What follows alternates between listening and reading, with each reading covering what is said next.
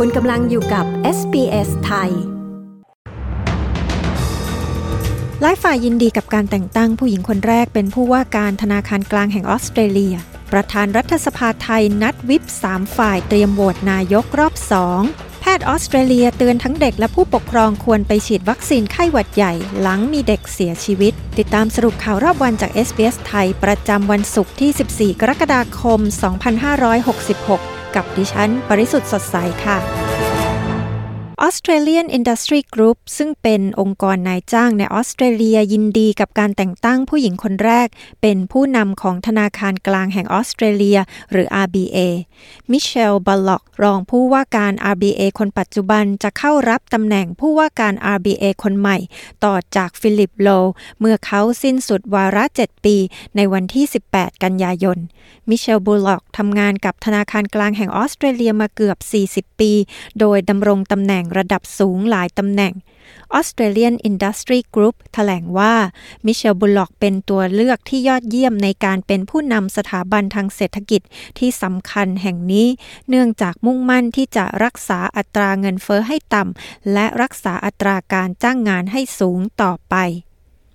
วันมูฮัมหมัดนอมาทาประธานรัฐสภาไทยกล่าววันนี้ว่าต้นสัปดาห์หน้าจะนัดประชุมวิปสามฝ่าย เพื่อพิจารณารายละเอียดการเลือกนายกรัฐมนตรีรอบสองที่กำหนดไว้ว่าจะมีขึ้นในวันที่ 19 กรกฎาคม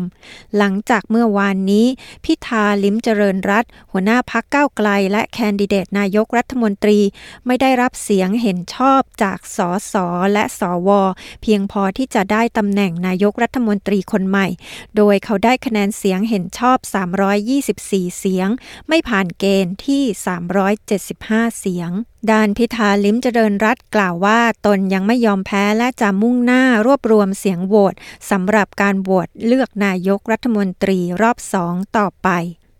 วุฒิสมาชิกเพนนีวอง รัฐมนตรีกระทรวงการต่างประเทศของออสเตรเลียกล่าวว่า เธอได้แสดงข้อกังวลอย่างลึกซึ้ง เกี่ยวกับการที่ฮ่องกงตามล่าตัวนักเคลื่อนไหวเพื่อประชาธิปไตยที่อยู่ในต่างแดน ซึ่งรวมถึงสองคนที่อาศัยอยู่ในออสเตรเลีย ทางการฮ่องกงตั้งรางวัลนนำจับสำหรับนักเคลื่อนไหวเพื่อประชาธิปไตย 8 คนที่อาศัยอยู่ในต่างประเทศ ทั้งนี้วุฒิสมาชิกวองกำลังอยู่ที่กรุงจาการ์ตาเพื่อร่วมประชุมรัฐมนตรีต่างประเทศของอาเซียน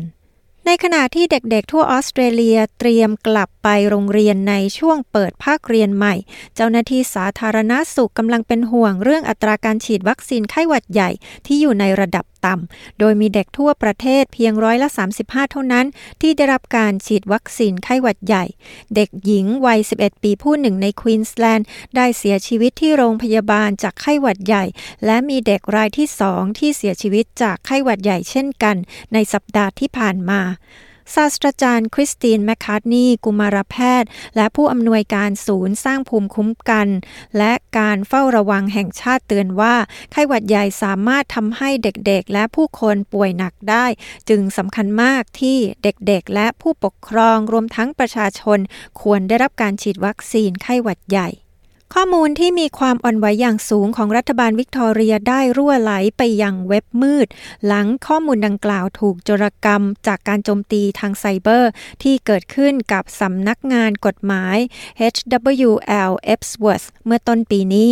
รัฐบาลวิกตอเรียกล่าวว่าข้อมูลที่ถูกโจรกรรมไปนั้น รวมถึงข้อมูลที่มีความอ่อนไหวสูงที่ระบุอยู่ในไฟล์เอกสารทางกฎหมาย ที่มาจากองค์กรและหน่วยงานของรัฐโฆษกรัฐบาลวิกตอเรียกล่าวว่ากำลังดำเนินการเพื่อแจ้งให้ผู้ที่ได้รับผลกระทบทั้งหมดทราบอย่างเร็วที่สุด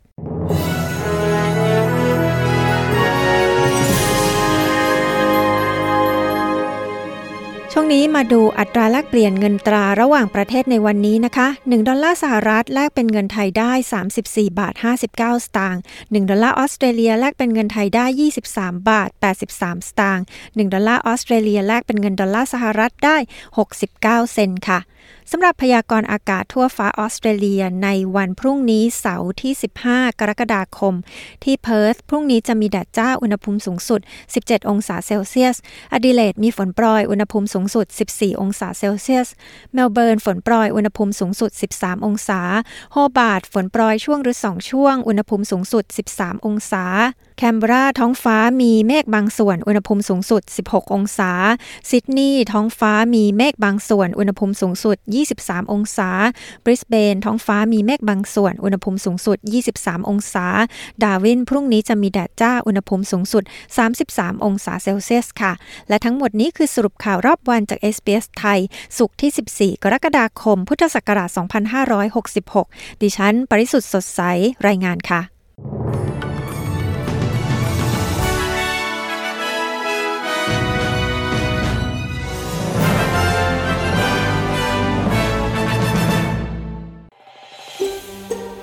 ฟังเรื่องราวน่าสนใจแบบนี้อีกใช่ไหม